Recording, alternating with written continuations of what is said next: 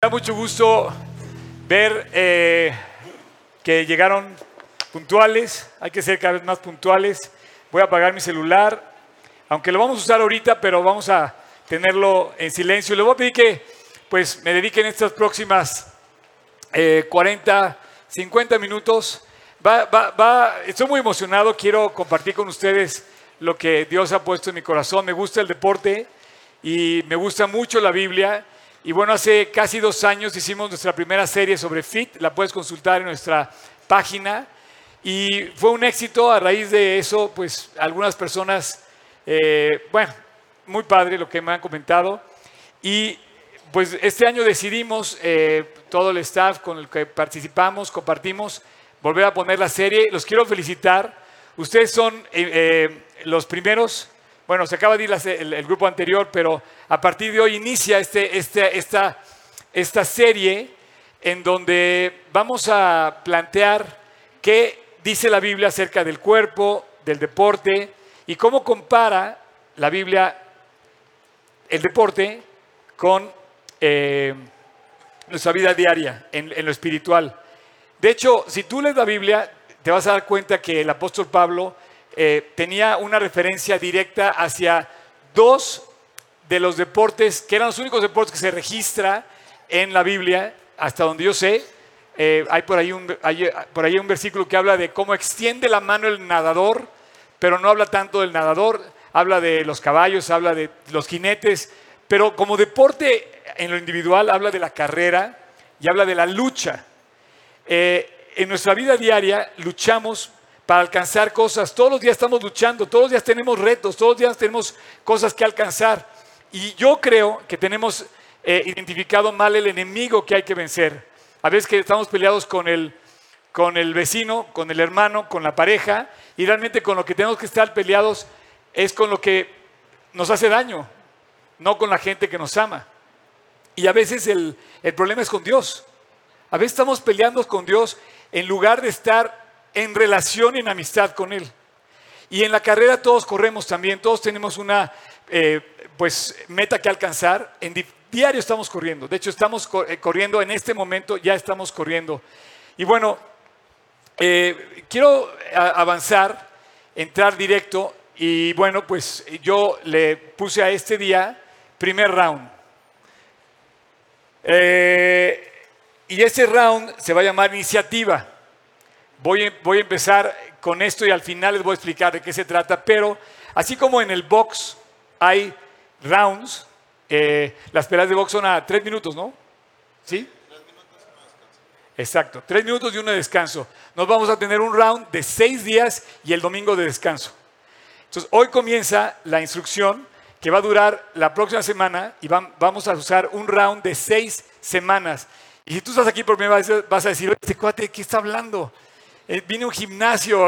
¿A dónde vine? Pues es un gimnasio espiritual, por así decirlo. Pero no, viniste a un lugar donde predicamos la Biblia, hablamos de Jesucristo, Él nos dio una vida nueva y la verdad, Dios ha cambiado mi vida. Y te voy a explicar por qué. Así es que este es el primer round. Ahorita vamos a explicar. Es un round de siete días con ese descanso el domingo. Y hoy vamos a dar las instrucciones para la semana que comienza. Y ustedes tienen el privilegio de poder escuchar desde el arranque. Porque si una persona que ustedes van a invitar o puedan invitar la semana que entra y oye ya el round dos, ya va a entrar, en la, va a entrar con esa desventaja, va a entrar en el segundo round. Pero bueno, vamos a entrar en ese detalle más adelante. Por lo pronto quiero decirte que vayas por tu máximo, no vayas por tu mínimo. Estamos muy acostumbrados al mínimo, mínimo esfuerzo, mínimo de eh, reto, mientras yo esté cómodo, mientras yo esté a gusto. No me levantes temprano, no me despiertes más. O sea, vamos a luchar contra todo esto. Y yo le puse a este round iniciativa.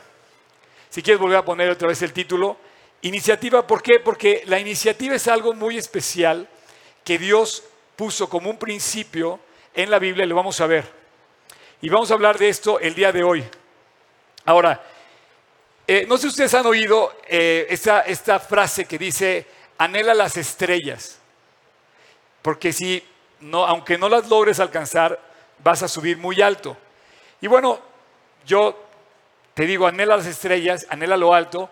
Y yo me pongo a ver este versículo de Filipenses tres catorce, donde dice Pablo: prosigo a la meta, al premio del supremo llamamiento de Dios en Cristo Jesús. Pablo decía: prosigo para lo alto, al premio del supremo llamamiento de Dios en Cristo Jesús. ¿Cuál es? El premio más alto que hay, la meta más alta que hay es llegar al cielo. Y tú y yo estamos corriendo, y la verdad, esa meta se nos va a encontrar algún día. Tenemos que saber cómo estamos corriendo hacia el cielo. Y yo quisiera que compararas que en verdad estamos hacia una meta. Hoy un amigo que quiero saludar desde Chile acaba de, acaba de cruzar la meta del maratón de Santiago de Chile. Saludos allá, Melo. Felicidades por tu, por tu, no sé si acaba acá, ¿dónde está? Acá. Melo, un aplauso por tus cuarenta y dos kilómetros hasta Santiago de Chile. Bueno, cruzó la meta, cruzaste la meta, pero seguro tú y yo vamos a cruzar la meta de un día del final de nuestras vidas. Y tenemos que estar listos para ese día, cuando Dios nos llame a su presencia, y tenemos que llegar al cielo. Así es que, eh, en este sentido, lo que tú emprendas para correr es iniciativa. Dice, ¿qué es iniciativa? Es la proposición o la idea que sirve para iniciar alguna cosa.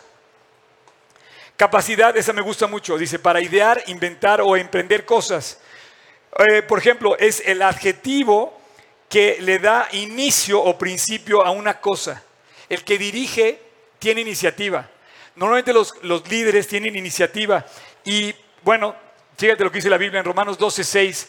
De manera que, checa, teniendo diferentes dones, según la, la gracia que nos es dada, cada uno, dice, úsese conforme a la meta y a la medida de fe. Está interesante esto porque la Biblia en, en Romanos doce, el apóstol Pablo dice, tenemos diferentes dones. Yo estoy seguro que tú y yo, todos tenemos dones. ¿Ya sabes cuál es tu don? O sea, tenemos que usarlo. Esos dones que nos van a permitir alcanzar cosas para las cuales tú fuiste hecho en la vida. Ya descubriste cuál es tu don y dice que eh, lo usemos. Dice, de la manera que teniendo diferentes dones, según la gracia que nos es dada, dice, úsese. O sea, actívate, préndete, no lo guardes, no lo escondas.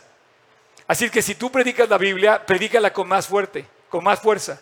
Si tú haces alguna actividad, hazla cada vez mejor. De eso se trata este tema. Así es que la iniciativa es una de esas cualidades eh, que te voy a decir algo. Si tú estás pidiendo trabajo, si tú vas a ir a ver a alguien de recursos humanos, la iniciativa va a marcar la diferencia entre que te escojan a ti o a alguien más. Porque la cualidad de la, de la iniciativa es valorada por, especialmente por las empresas y los profesionales de, la, de los recursos humanos. La iniciativa permite a las personas diferenciarse entre otras. Fíjate cómo está la iniciativa aquí con David y Salomón. Dijo en Primera de Crónicas, eh, Luis, por favor, veintiocho veinte. Dijo además David a Salomón: anímate y esfuérzate. Y checa lo que dice después: manos a la obra.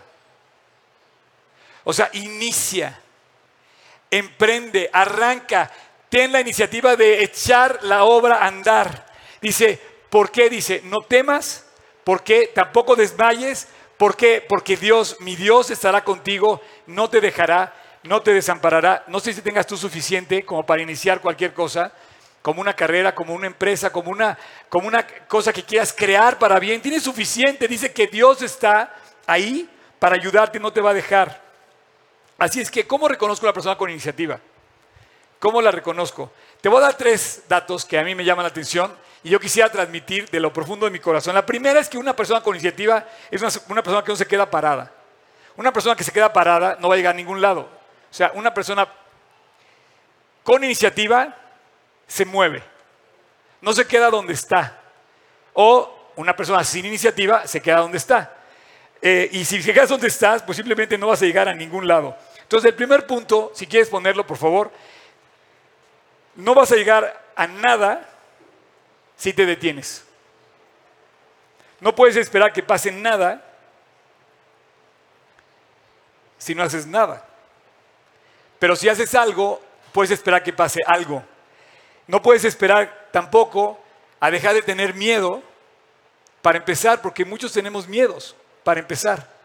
Tampoco puedes esperar que todo esté perfecto para empezar. Por ejemplo, mucha gente piensa que para hablar de Cristo tienes que saber toda la Biblia. No, porque Dios está contigo y quiere que se haga así. Así es que los que hicieron algo empezaron un día, ¿o no? El, el, el cuate que inventó este aparato un día empezó. Y empezó con muchas limitaciones, pero empezó. Y tuvo la iniciativa de crear una marca y empezó.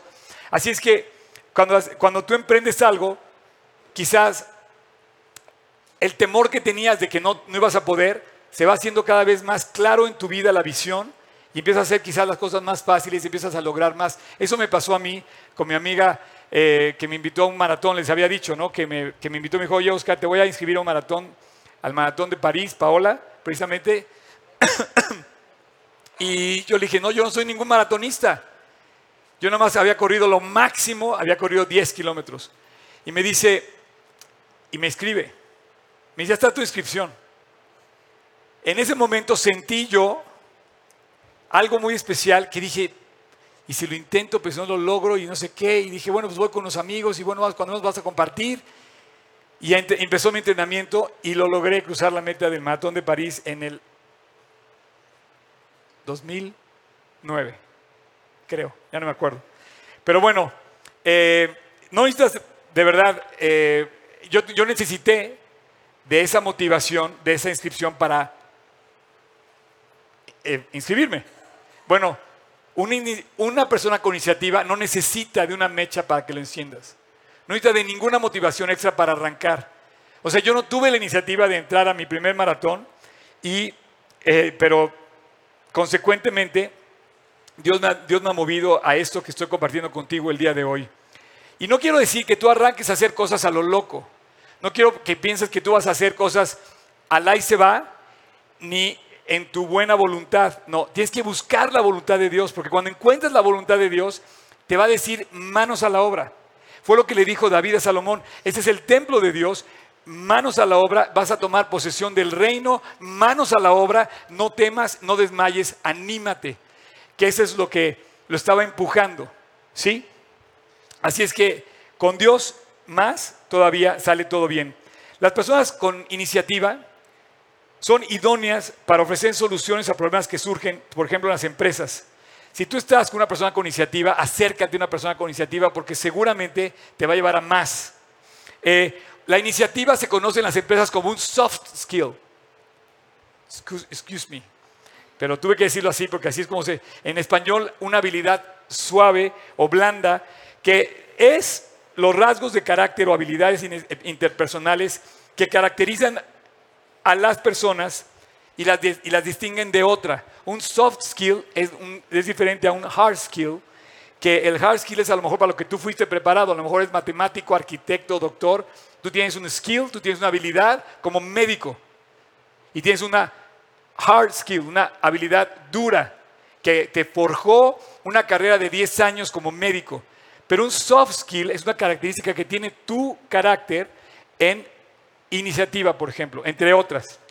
Así es que, ¿qué beneficios tiene? Bueno, de entrada... De entrada, una persona con iniciativa supera su marca personal.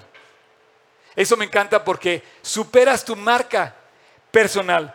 Adquirir una actitud con iniciativa te permite desarrollar con seguridad tu potencial al máximo.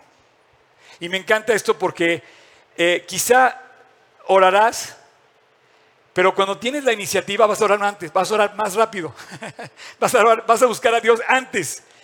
Y quizá, eh, digamos, puedas enfrentar eh, problemas cuando tengas una iniciativa por algo de Dios, pero es ahí donde dices tú, bueno, peor hubiera sido no haber hecho nada, no haberlo intentado.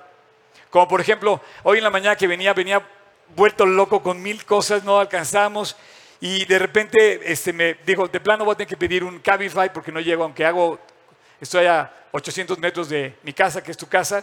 Este, y de repente le digo al, al cuate, no lo podía evitar, no lo podía evitar. Le digo, oye, ¿no sabes lo contento que estoy?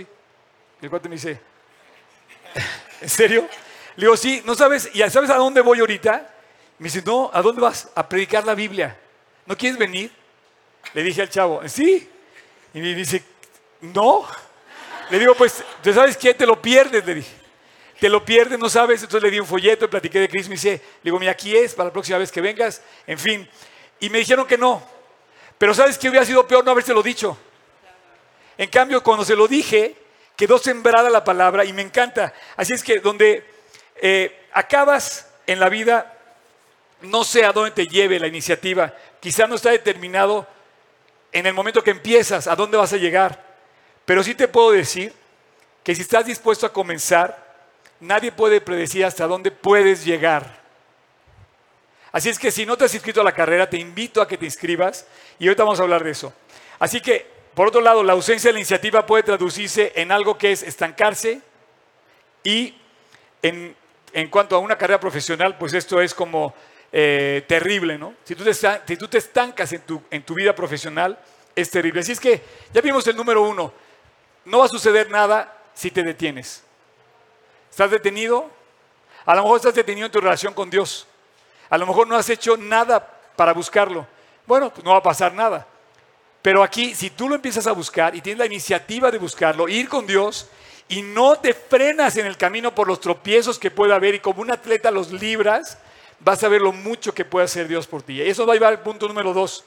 La iniciativa cierra una puerta y abre otra puerta. La primera que cierra es la del miedo. Cuando tú tienes iniciativa, lo que haces, pues a ver qué pasa. Esto pasa en el campamento. ¿Tú no, no se acuerdan en el campamento aquel salto que tuvimos que dar? Los que fueron. Que de repente te echan un salto y pues ahora sí que... Entonces los que tenemos miedo vamos para atrás y no, no pasa nada. Pero los que tienen iniciativa dicen, pues ya se avientan y lo hacen. Entonces hay una cosa, la iniciativa cierra la puerta del miedo y tú y yo tenemos muchos miedos.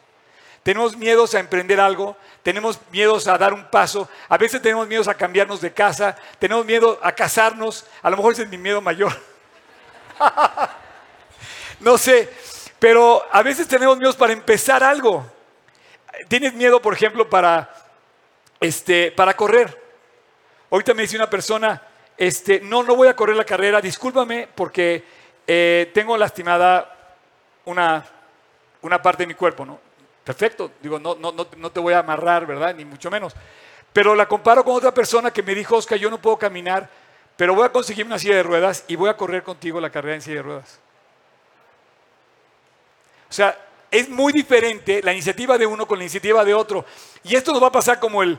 Como el video ese que pasaron de Chapultepec, ya lo vieron, un canadiense que hizo un video sobre Chapultepec, se volvió súper viral. O sea, si yo te invitara a una carrera, vamos a correr el maratón de New York. Oye, sí, vamos, por favor, y vendes todo lo que tienes para ir a Nueva York. Pero, señores, vamos a correr aquí en Chapultepec, no menospreciemos el parque más bonito que hay en toda América Latina, ¿ok? Y aparte, no menospreciemos que vamos a correr con tus amigos, con tus familiares, con tu iglesia. Y no vamos, a, no vamos a menospreciar que además de eso, que nos dio el lugar más bonito de México para correr, con nuestros amigos, con nuestra familia, con nuestra iglesia, vamos a tener música de worship todo el tiempo. Y además de eso, va a celebrar mi cumpleaños. Y lo va a celebrar corriendo. Pero bueno, yo podría decir, tengo mucho miedo a hacer esto. No, qué paquetote, qué paquetote organizar todo esto y colgar las banderas. ¿Ya vieron las banderas que tenemos? No saben el lío que fue colgarlas. Y yo pude decir, ¿sabes qué? Mejor no hacemos nada y se ve todo más tranquilo, nadie se cae, no se cayó nadie, pero yo decía, por favor que no vayan a caer, los estaban allá arriba trepados. Pero es más fácil no hacer nada, pero esa persona no tiene iniciativa. O sea, es más fácil decir que no a Dios. Cuando te está enfrentando, dile que sí y vas a ver lo que va a pasar.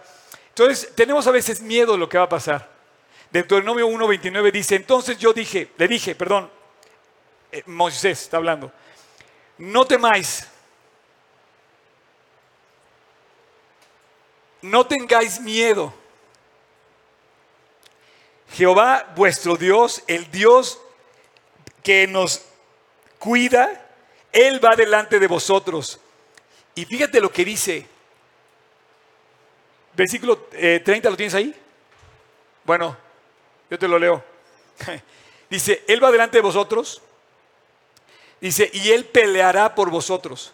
conforme a todas las cosas que hizo por vosotros en Egipto.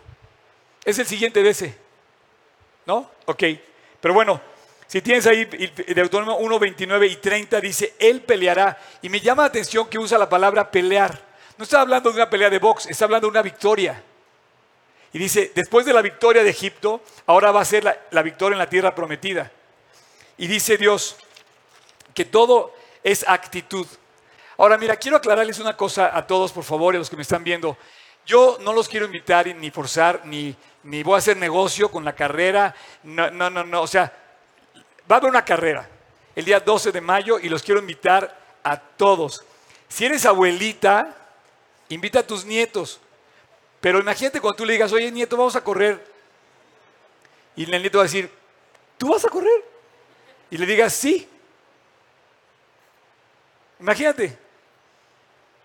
O viceversa, si eres nieto, invita a tu abuelita y va a decir, ¿yo? Sí, abuelita, porque Jehová peleará por ti y Él te va a dar la victoria. Así es que no temas, ni desmayes, ni te intimides delante del proyecto, porque además te voy a decir algo, yo no pretendo ganar nada con la carrera, pero si lo hacemos va a ser histórico, único, inigualable, irrepetible, increíble. Yo tengo ahorita a punto, estoy a punto de cumplir cincuenta y siete años, se los digo de corazón. Y estoy en el momento más decisivo de mi existencia. No estoy pensando que ya estoy acabado. Yo me podría haber retirado, ¿sabías? De todas mis actividades que hago, yo podía estar jubilado. Se jubilan a los treinta, ¿no? cuarenta. De trabajo, de trabajo. treinta y cinco. Como restaurantero tengo cuarenta años y como predicador casi. Ya podía estar jubilado y lejos de pensar en jubilarme, estoy pensando en el momento más grande, decisivo, ambicioso de mi existencia. Superarme, prepararme y mejorar lo que, todo lo que estoy haciendo. Si tú quieres, te invito. O, quédate donde estás. Ahora, no voy por una carrera, no, no tengo... Eh, ninguna intención solamente de correr diez kilómetros contigo, que podemos correr diez, cinco y tres. Voy realmente a superarme y quiero que tú superes también junto conmigo lo, lo que estamos viviendo. Tenemos muchas cosas que superar. Tenemos problemas en la chamba, tenemos problemas en la familia, tenemos problemas personales, tenemos, tenemos que superarnos, tenemos que brillar para Cristo y Dios quiere superar eso, no, quiere alcanzar victorias en nosotros. Peleamos a veces con nosotros mismos. Realmente yo soy el malo del cuento. De mi cuento, yo soy el más malo de todos. Y quiero aclarar esto del malo del cuento porque yo soy el peor corredor de la historia. Siempre he sido malo como deportista. Mis hermanos eran los buenos, destacaban. Me acuerdo, yo les he platicado que jugaba béisbol y yo aborrecía, tenía miedo de ir al, al, a la Liga Tolteca porque me acuerdo que llegaba y hasta los faules me caían en la cabeza. Y yo no sabía cacharlos, ¿me entiendes? Entonces yo odiaba hacer deporte. Y entonces un día me invitaron a jugar y me decían, no, a Oscar, no, déjalo al final, no, es, no, es malísimo. Me lo decían y me sentía así. Entonces, en este momento, la verdad, yo te digo una cosa, yo soy el malo del cuento, sí, sigo siendo el malo del cuento, y tú también, de tu propio cuento, tú eres, tú eres el malo. Y si no entendemos que somos los malos del cuento, no vamos a ningún lado. Cuando yo entendí que tenía que superar este miedo, que tenía que superarme a mí mismo, que tenía que aceptarme como era y que Dios me podía cambiar, entendí que yo soy el malo del cuento, pero el que está conmigo lo puede lograr. Se llama Dios, Él es el bueno del cuento. Y tú eres el malo de tu cuento. ¿Sí? No sabes correr o no sabes comer. Y entonces de repente tú sabes que las cinco causas de muerte en el mundo tienen que ver directamente con lo que comemos. Tú sabes que el problema número uno en México es la diabetes. Y eso tiene que ver con la mala alimentación que tenemos los mexicanos. Tú sabes...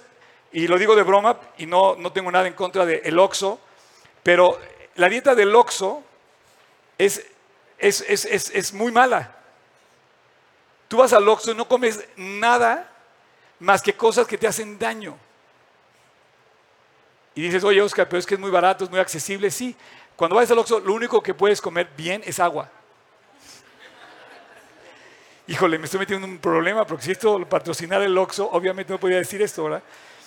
Pero bueno, te lo digo de corazón, eh, si te vas a comer una, una sopa, de esas de, de esas, de esas de, de, cómete mejor la caja. Es en serio. O sea, somos los malos del cuento. De verdad, si tenemos un problema estomacal es porque nosotros nos lo comimos. Pero si, si ese fuera el problema, ahí quedaría en un, en un este, Pepto-Bismol y punto. Pero el problema es que somos los malos del cuento del corazón. Hemos comido rabia, coraje, envidias, celos, pecado. Y mientras comamos eso, nuestro, comador, nuestro corazón, nuestra alma va a estar enferma. Literalmente dice, muerta. La Biblia dice que cuando estamos pecando, que hemos pecado, son, estamos muertos en delitos y en pecados. Así es que tenemos que aceptar que somos los malos del cuento. Y si quieres ver un mundo que cada vez ve menos la grandeza, te, Dios te está llamando a que hoy veas, veas en ti mismo la diferencia que Él puede hacer. Me acaban, me acaban de decir algo que voy a aprovechar para decirlo. Me dice, es el primer pastor fit que conozco. Y yo dije, me hiciste el día champion, te invito a la carrera yo. Casi, casi, ¿verdad? Y, este, y la verdad es que yo quisiera ponerme de ejemplo. Y lo que estoy compartiendo, que estoy ahorita diciendo es de mi corazón, lo que hay en mi corazón. Amo la Biblia y amo hacer deporte. Dios me ha dado la capacidad, pero también te la, te la dio a ti. Y la verdad es que es más fácil quedarse donde estamos. Eh, pero en este mundo, estamos en un mundo donde hemos recibido más que ninguna otra generación antes, todas las herramientas y todos los recursos para poder salir adelante lo mejor posible. ¿Quieres hacer deporte? Hasta, creo que hasta dormido puedes hacer deporte, en las condiciones que hoy se ofrecen en el mercado. No, no lo creo, ¿verdad? Pero que dicen, no, cambia tu abdomen en no sé cuánto tiempo y estás dormido y ahí te va a cambiar. O, entonces, ¿por qué no lo haces? Bueno, la Biblia dice, ¿por qué? Dice, ve a la hormiga. Oh perezoso, mira sus caminos y sé sabio, la cual no teniendo capitán, o sea, teniendo la iniciativa propia, porque no tiene una persona que le encienda la mecha, dice, la cual teniendo capitán, ni gobernador, ni señor, prepara en el verano su comida y recoge en el tiempo de la siega su mantenimiento. Perezoso, ¿hasta cuándo has de dormir? ¿Cuándo te levantarás de tu sueño? Un poco de sueño, un poco dormitar, cruzar las manos un poco para el reposo. Dice, así vendrá tu necesidad como caminante y tu pobreza como hombre armado. ¿Sabes cómo camina el hombre armado? O sea, si tú no te levantas, si tú no tienes iniciativa, te va a venir esto y pronto. Y te digo algo, ningún, ninguna persona eh, que hace algo está garantizado que va a tener éxito. Pero por lo menos tiene el cincuenta por ciento de chance que sí lo logre. Pero una persona que no hace nada, tiene el cien por ciento de chance que no lo va a lograr. Ayer tuvimos nuestra junta número no sé cuál del Campa de dos mil dieciocho. Tenemos el Campa lleno, el Campa de verano de jóvenes, por onceavo año, full house. Tenemos lista de espera con más de veinte chavos que se quedaron sin poder estar en, la, en, la, en el campamento. Ya revelé información confidencial. Y te digo una cosa, el campamento nunca tuvimos nada resuelto. Siempre hemos tenido que tener la iniciativa de ver qué vamos a hacer.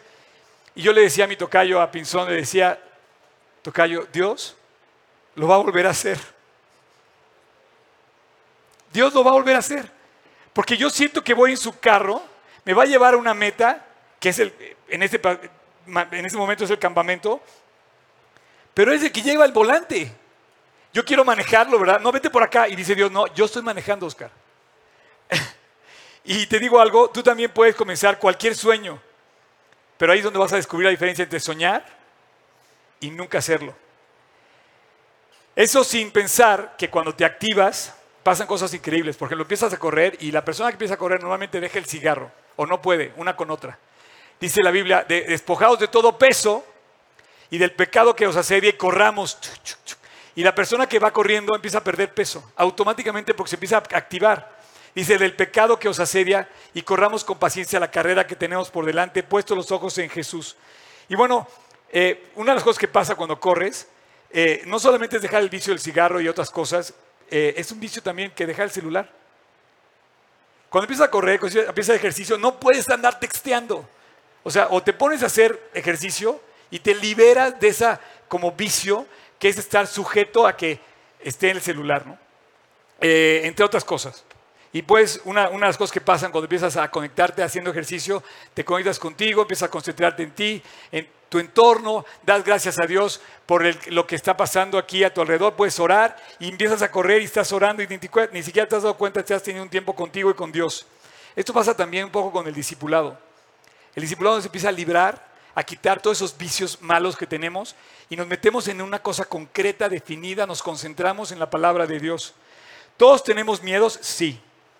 ¿Miedo a esto, miedo al otro, miedo, miedo a acercarnos a Dios? Sí. Oye, ¿de qué está hablando este cuate? Te digo una cosa, estoy presentándote al, al autor de la vida, a Jesucristo. Cambió mi vida y te estoy tratando de darle una vuelta al mensaje, pero es el mismo. Somos pecadores en una gran necesidad de salvación y de perdón. Así es que esos miedos que tenemos, para empezar, ¿hasta cuándo nos van a gobernar? ¿O hasta cuándo tú vas a gobernar ese miedo? Dice, la acción es una gran restauradora y constructora de la confianza. La falta de acción no es solo el resultado, sino también la causa del temor.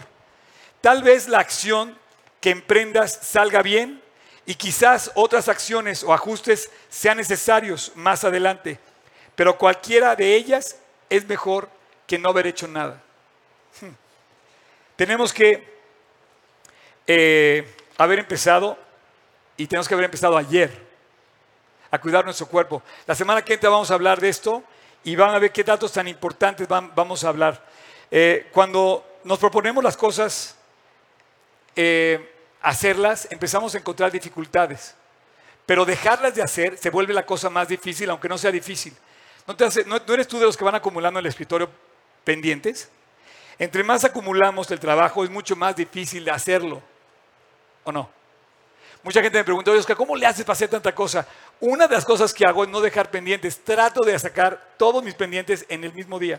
Trato. Eh, y bueno, punto número tres. Así como cierra la puerta del miedo, la iniciativa abre la puerta de la oportunidad. ¡Wow! Porque esto hace la diferencia. Pregúntale a Dios. Quiero que le hagas una pregunta a Dios, champion, todos. A ver, póngame atención, pregúntale a Dios. Dios te va a contestar, pero quiero que le preguntes. Quiero que le preguntes esto. ¿Hay alguna decisión que debo tomar? Dios, ¿tengo algún problema que debo resolver? Dios, ¿tengo una deuda que tengo que pagar? Dios, ¿algún proyecto que debo empezar? ¿Algún objetivo que debo de, de emprender? ¿Alguna oportunidad que debo aprovechar? Tomar la iniciativa quizá te lleve al fracaso o quizá te lleve al éxito, pero si no lo tomamos, es, es muy probable que pase lo que dice aquí en Eclesiastés siete, perdón, once cuatro. El que al viento observa, no sembrará. O sea, Tú puedes, tú puedes ser como ese que ve las Olimpiadas y dice, no, esos son los grandes atletas, yo estoy fuera. O puedes ser un atleta. Y tú puedes ser los que ven el viento y nunca cosechan, y el que mira las nubes que no recoge. Es mejor estar seguro a un ochenta por ciento que, y empezar, que esperar estar seguro al cien por ciento y nunca hacer nada. Gálatas seis, cuatro. Así que cada uno de, so, de nosotros... someta a prueba su propia obra y entonces tendrá motivo de gloriarse. Está increíble esto, porque dice que sometas a prueba tu obra, que cierres la puerta del miedo, pero que abras la puerta de la oportunidad y dice, dale chance a Dios de mostrar lo que Dios puede hacer en ti. Oye, Oscar, es que yo no sé correr, yo no puedo correr. Bueno, ese es el ejemplo, nada más el ejemplo. Pero ¿qué tal si tú lo intentas? Y Dios dice que somete a prueba tu propia obra y entonces, dice, tendrás motivo de gloriarte de ti y no de otro. Y yo te digo una cosa, yo me glorío de lo que Dios ha hecho en mi vida y ustedes han sido testigos. El otro día me decía una persona, oye, Oscar, es que yo veo lo que ha sido Dios en tu vida y me animo a hacer lo mismo. Y la verdad, de eso se, de eso se trata. Pablo decía, lo que aprendisteis y recibisteis y oísteis y visteis en mí, eso hacer. Y el Dios de paz estará con vosotros. Yo me sorprendo de ver cuando se, entramos con la llave el primer día de este lugar, no había nada. Y ahorita yo veo y digo, Dios, es la mejor manera de invertir ese, todo lo que tenemos para predicar tu nombre. Y eso es porque alguien tuvo la iniciativa de empezar. Y me quiero poner yo mismo de ejemplo y me, glorí, me glorío en lo que Dios ha hecho aquí y que ustedes y yo hemos sido testigos. Así es que juntos hemos permitido que Dios haga esto y nos podemos gloriar ustedes y yo en ver lo que Dios está alcanzando a través de esto. Yo espero y me glorío y quisiera pedir que esta serie contagie a otras personas. Contagie a jóvenes, contagie a atletas, contagie a no atletas, contagie a abuelitas, contagie a nietos y puedas compartirla. Te vamos a dar los elementos para compartirla y que puedas decirle a todos, oye, es que vente a correr conmigo la vida cristiana. Vamos a correrlo juntos. Puestos los ojos en Jesús, vamos juntos a correrla y tiene mucho que compartir porque vamos juntos en esta carrera y en esta batalla. ¿Está bien que ores? Claro que está bien que ores. ¿Está bien que planees? Está bien que planees. ¿Está bien que te prepares? Sí. Pero un día, un día tienes que poner manos a la obra. Un día tienes que lanzarte. Un día tienes que firmar el contrato de aval para decir, ¿sabes qué? Me caso, compro casa, me aviento y a lo mejor fracasas. Pero a lo mejor en el Inter Dios te va a hacer mucho más. Los chinos dicen, escucha esto de los chinos, me se hizo buenísimo. Escucha bien. El que se lo piensa demasiado, antes de dar un paso, se la va a pasar toda la vida cojeando. No se hizo gracia, ¿verdad? Este... Y te voy a decir algo. La razón por la que no empezamos es porque le damos la gloria al día de mañana. La, la gloria al día de mañana. Mañana te pago, mañana te veo, mañana sí llego puntual, mañana llego sin tráfico, mañana me levanto temprano y voy a correr, mañana voy a empezar a hacer el maratón, mañana leo la Biblia, mañana vengo a mi discipulado, hoy no puedo, tengo mucho trabajo. Y le damos la gloria al día de mañana, que es un día que no existe. Dice, vamos ahora, los que decís hoy y mañana iremos a tal ciudad y estaremos aquí un año y traficaremos y ganaremos. Cuando no sabes lo que dará el día de mañana. Porque ¿qué es vuestra vida? Ciertamente es como neblina que se aparece en un poco de tiempo y luego desaparece. Si tú le das el día, el día de mañana, la gloria al día de mañana, el día de hoy la va a perder. Pero la día de, la día, el día de mañana, quién sabe si venga, porque es neblina. No le puedes dar al día de mañana la gloria que merece el día de hoy. Hoy es el único día que tienes listo para empezar, para animarte.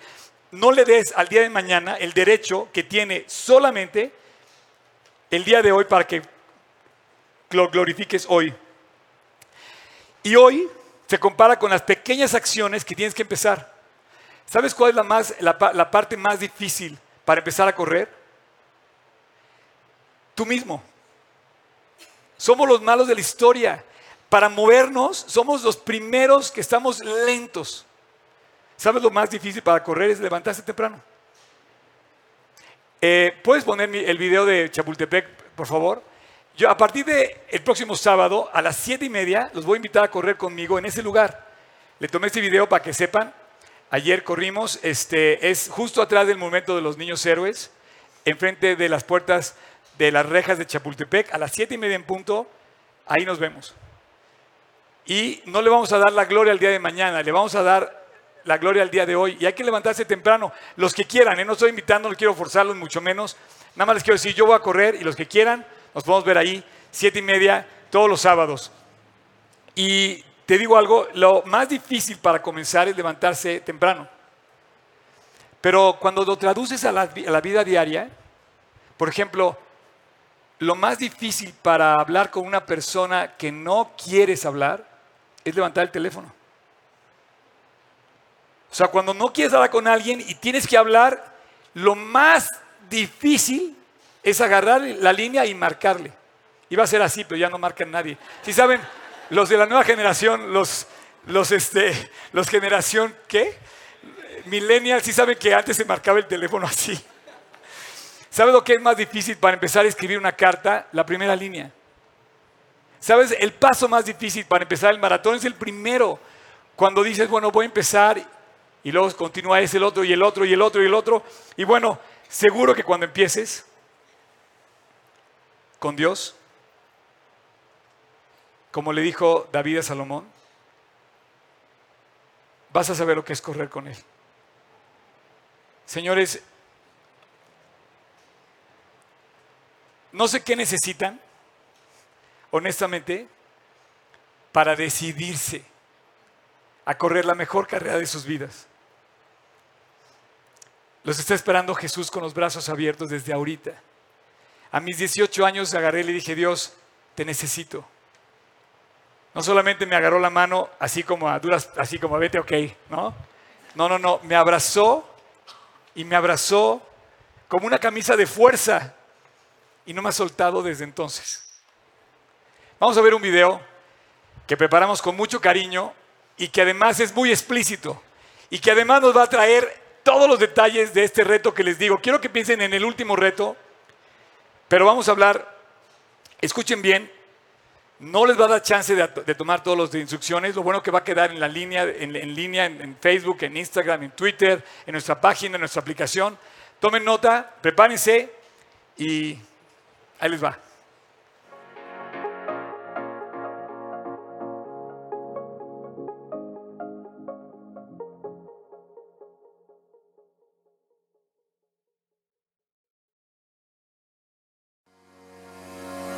La carrera y la lucha. Ambos nos llevan enfocados a llegar a una meta o a conseguir la victoria. Hay un tercer elemento que para mí es básico y es la nutrición. Todo lo que hacemos en nuestra vida diaria y espiritual se desenvuelve directamente en estos tres aspectos. En la vida estamos en una carrera y tenemos metas a diario. Así también luchamos todos los días. Esas luchas, ya sean ganadas o perdidas, van definiendo nuestra vida. Además, todo lo que comemos nos prepara para lograrlo, ya sea con eficiencia o deficientemente. ¿Y cuál es el plan? Bueno, pues este plan dura seis semanas. Cada semana estaremos abarcando temas particulares y apuntando a una meta, a una victoria y a un hábito a lograr, tanto físico como espiritual, a los que llamaremos rounds, como en una pelea de box. Así que el plan es a seis rounds, cada uno de lunes a sábado, y cada round tiene cuatro retos específicos y podrás elegir entre tres niveles. El verde para no atletas, azul para personas activas y el negro para atletas. Una vez que elijas el nivel que quieras enfrentar, no pares y permite que Dios haga el trabajo en ti. Estaremos publicando cada round los domingos en nuestra página web y en nuestra app, donde además podrás disponer de un checklist para medir tu avance. Además, increíble, porque esta serie terminará con una gran carrera el día sábado doce de mayo de tres, cinco y diez kilómetros en Chapultepec. Todos están invitados, no importa tu edad, si eres atleta o no, ni el lugar en donde te desenvuelves. Además, te invitamos a ver la serie completa en g trescientos dieciséis polanco punto org, diagonal. Este, sé que no cacharon todo lo que dice ahí, fue demasiado rápido. Eh, no les voy a poder explicar el plan, pero para eso está nuestra app y los medios electrónicos y eh, vinimos a estudiar la Biblia, pero además quiero eh, eh, honrar el eh, apoyo de Gustavo y de Alex, que me ayudaron a hacer toda la cuestión de nutrición. Y bueno, eh, rápido nada más quiero decirles lo siguiente. Abre, si abres ustedes nuestra app, los que ya descargaron, no más tienen que abrirla, se van a ir a más, hay un corazoncito aquí que dice más, le picas y te va a abrir en esta, eh, te va a desplegar estos menús. Aquí está nuestra serie anterior de Fit. Y ahora estamos con esta Rounds Fit versión dos punto cero. Registra tu progreso. Le das clic ahí y te va a mandar a esta página en donde tú te vas a registrar. Aquí ya se registró Job con el nivel negro. Ahí va a aparecer una cinta que dice negro, azul o verde. Porque aquí es como los esquiadores. Los azules son los medianos, los negros son los difíciles y los verdes son los novatos. No importa la edad. Por eso estamos todos de negro porque es los pro. No, es cierto. Ok. Entonces va a haber una pequeña explicación del reto que es con el tema de iniciativas, el, el tema de esta semana. Y aquí empieza el reto, ¿ok? Si quieren un reto físico, a nivel tres es correr de cinco a seis veces por semana, o sea, todos los días, entre cinco y seis kilómetros esta semana. El reto espiritual, aquí está el bueno, es leer tres, uno, dos, tres, no uno, no dos, tres capítulos de la Biblia diario. Entonces, cuando leas el lunes, mañana, lees tres capítulos que quieras, le pones clic. Lees el martes, tres capítulos, le pones clic.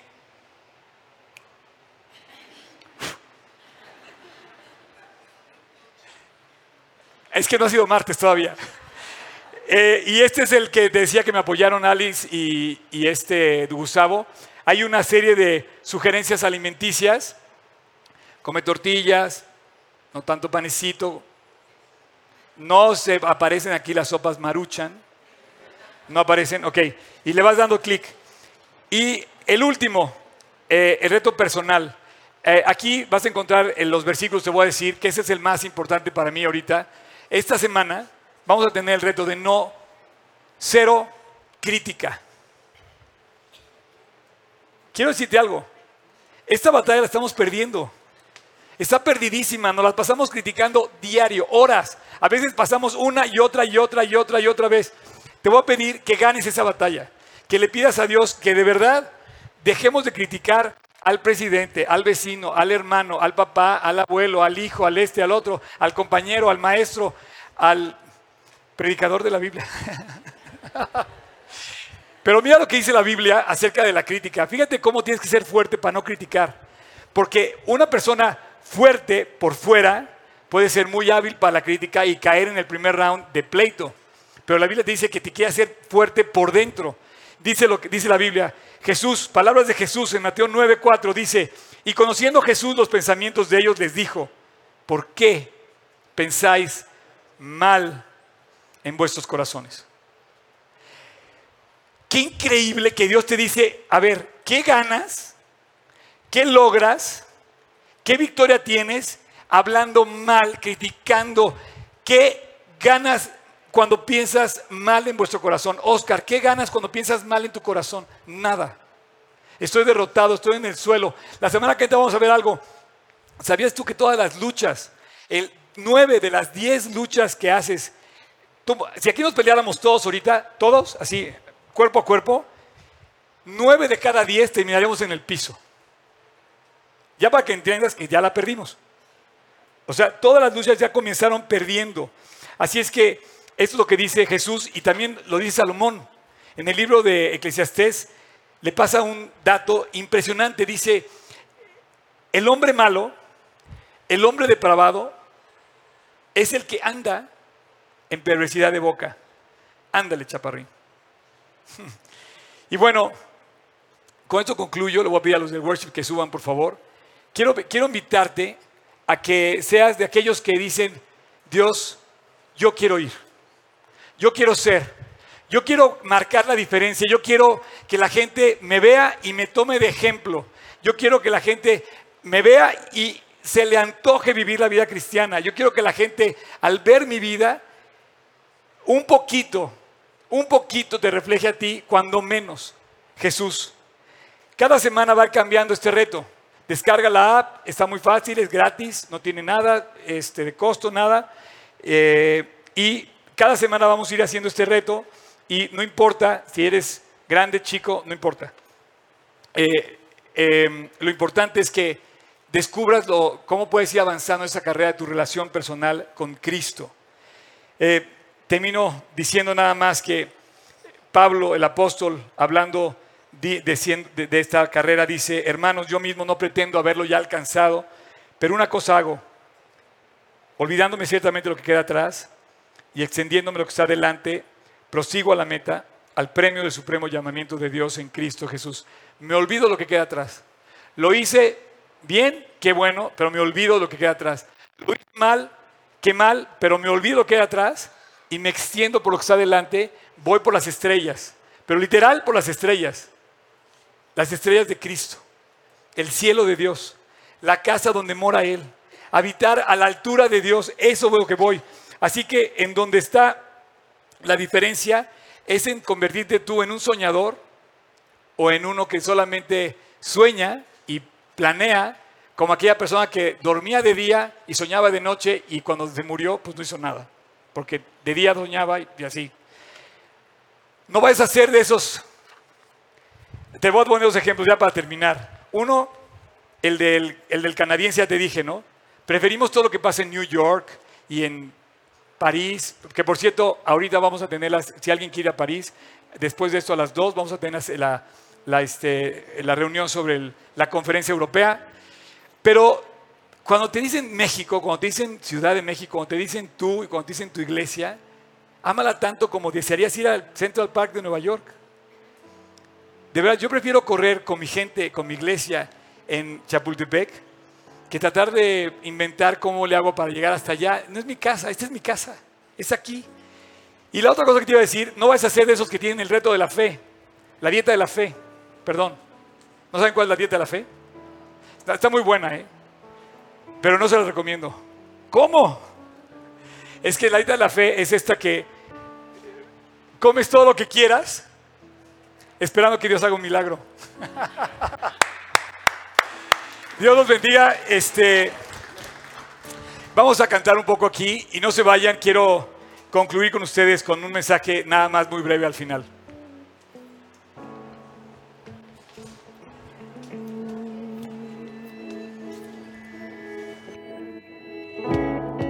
Que no se vayan, que no se vayan. Las estrellas conquistan. Llegué tan alto y descubrí que tú bajaste a buscarme a mí. Mi corazón, la tempestad, vida encontré al rendirme a ti. Me postraré y al cielo yo podré tocar al caer a tus pies. Libertad que tú me das, con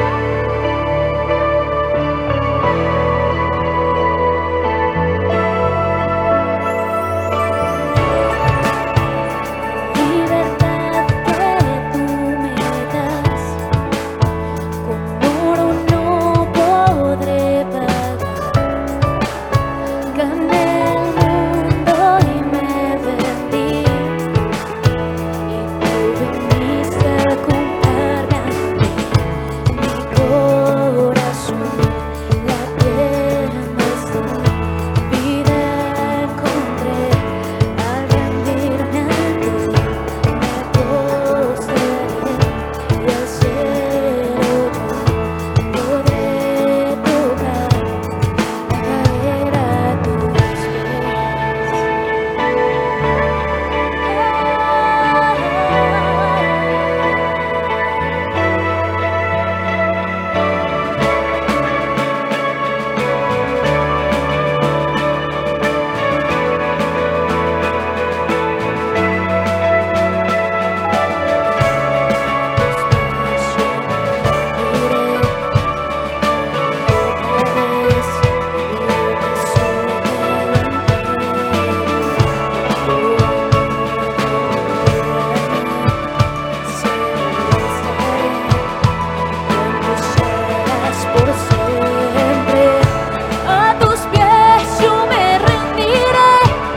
Mi corazón,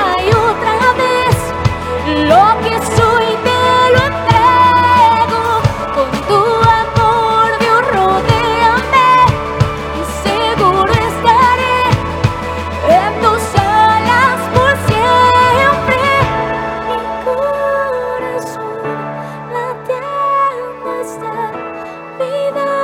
encontrar al rendirme a ti. Me postraré y al cielo yo podré tocar al caer a tus pies. Mi corazón, la tempestad, vida encontré al rendirme a ti. Me postraré y al cielo yo podré tocar al caer a tus pies. A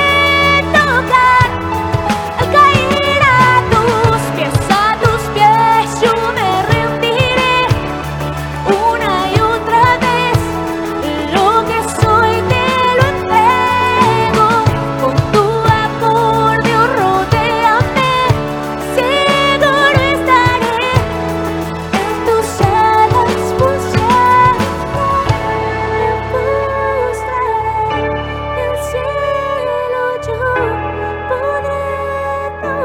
al caer a tus pies.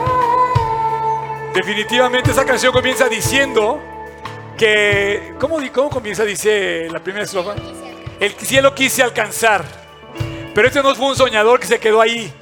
Este cuate, este cuate que escribió esa canción sí alcanzó el, el cielo, y lo alcanzó, lo alcanzó cayendo de rodillas. Dice que tocó el cielo cuando se puso a orar, cuando buscó a Dios en oración, cuando cayó de rodillas. Y de estos tres consejos que te di, son también consejos espirituales. El primero, si no te mueves, no va a pasar nada. Si no te acercas a Dios, Dios no va a hacer nada. Si no lo buscas, está todo hecho por ti, pero tú no lo vas a alcanzar. Dos, si tienes miedo, la puerta está cerrada. Si le tienes miedo a Dios, te has peleado con la persona incorrecta. ¿Por qué te peleas con Dios? ¿Por qué luchas contra Él? ¿Por qué tienes miedo con Dios? Está cerrada esa puerta. Y tres, abre la puerta de la oportunidad que Dios reine en tu corazón, vive en tu corazón y more en tu corazón. Así es que si tú quieres, voy a pedirte que inclines tu rostro. Y ese es tu momento. Yo hace treinta y ocho años, lo vuelvo a decir con toda libertad y con toda frescura, porque no es que Dios se haya hecho viejo, es que Dios se ha renovado, y de repente veo treinta y ocho años después que lejos de estar jubilado estoy más vivo que nunca, y voy a estar más vivo que nunca, inclusive como decía Billy Graham, el día que me muera, porque ese día Dios habrá casado mi vida para siempre. Y quiero invitarte a ti que le pidas perdón a Dios, que te reconcilies con Él. Cierra tus ojos, inclina tu rostro y vamos a terminar con una oración que es para ti. Esta oración es para ti. Quiero pedirte que si tú quieres, con toda libertad, no te voy a forzar. Es Jesús el que está llamando tu vida. Si tú quieres, ahí en tu corazón, abre la puerta a Dios. Dile: Dios, quiero cambiar, quiero que me perdones, quiero que me limpies, y déjalo entrar. En silencio, sin decir nada en voz alta, si tú quieres. ¿Me estás escuchando aquí o me estás escuchando en línea? Repite conmigo esta oración. Jesús, te entrego mi vida. Te pido que me cambies. Te abro mi corazón y te pido que entres. Límpialo.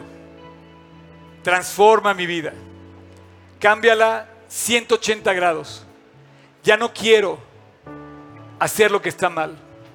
Quiero volver a ti y hoy te recibo en mi corazón como lo que tú eres, Dios, como mi Señor y mi Salvador, pero mío. El día de hoy te invito a mi corazón y te pido que tomes control de mi vida y que me hagas correr de ahora en adelante esta gran carrera que tengo para ti, hasta el día que cruce la meta, al final de mi existencia, y pueda verte cara a cara y morar contigo para siempre. Jesús, por tus méritos en la cruz, por lo que hiciste y por la sangre que derramaste, te recibo hoy como mi Señor y como mi Salvador, y me proclamo yo hoy mismo, yo, creyente en ti. Un cristiano, un atleta espiritual que va para conseguir aquel llamado supremo que es el tuyo. Gracias, Jesús, en tu nombre te lo pido. Amén.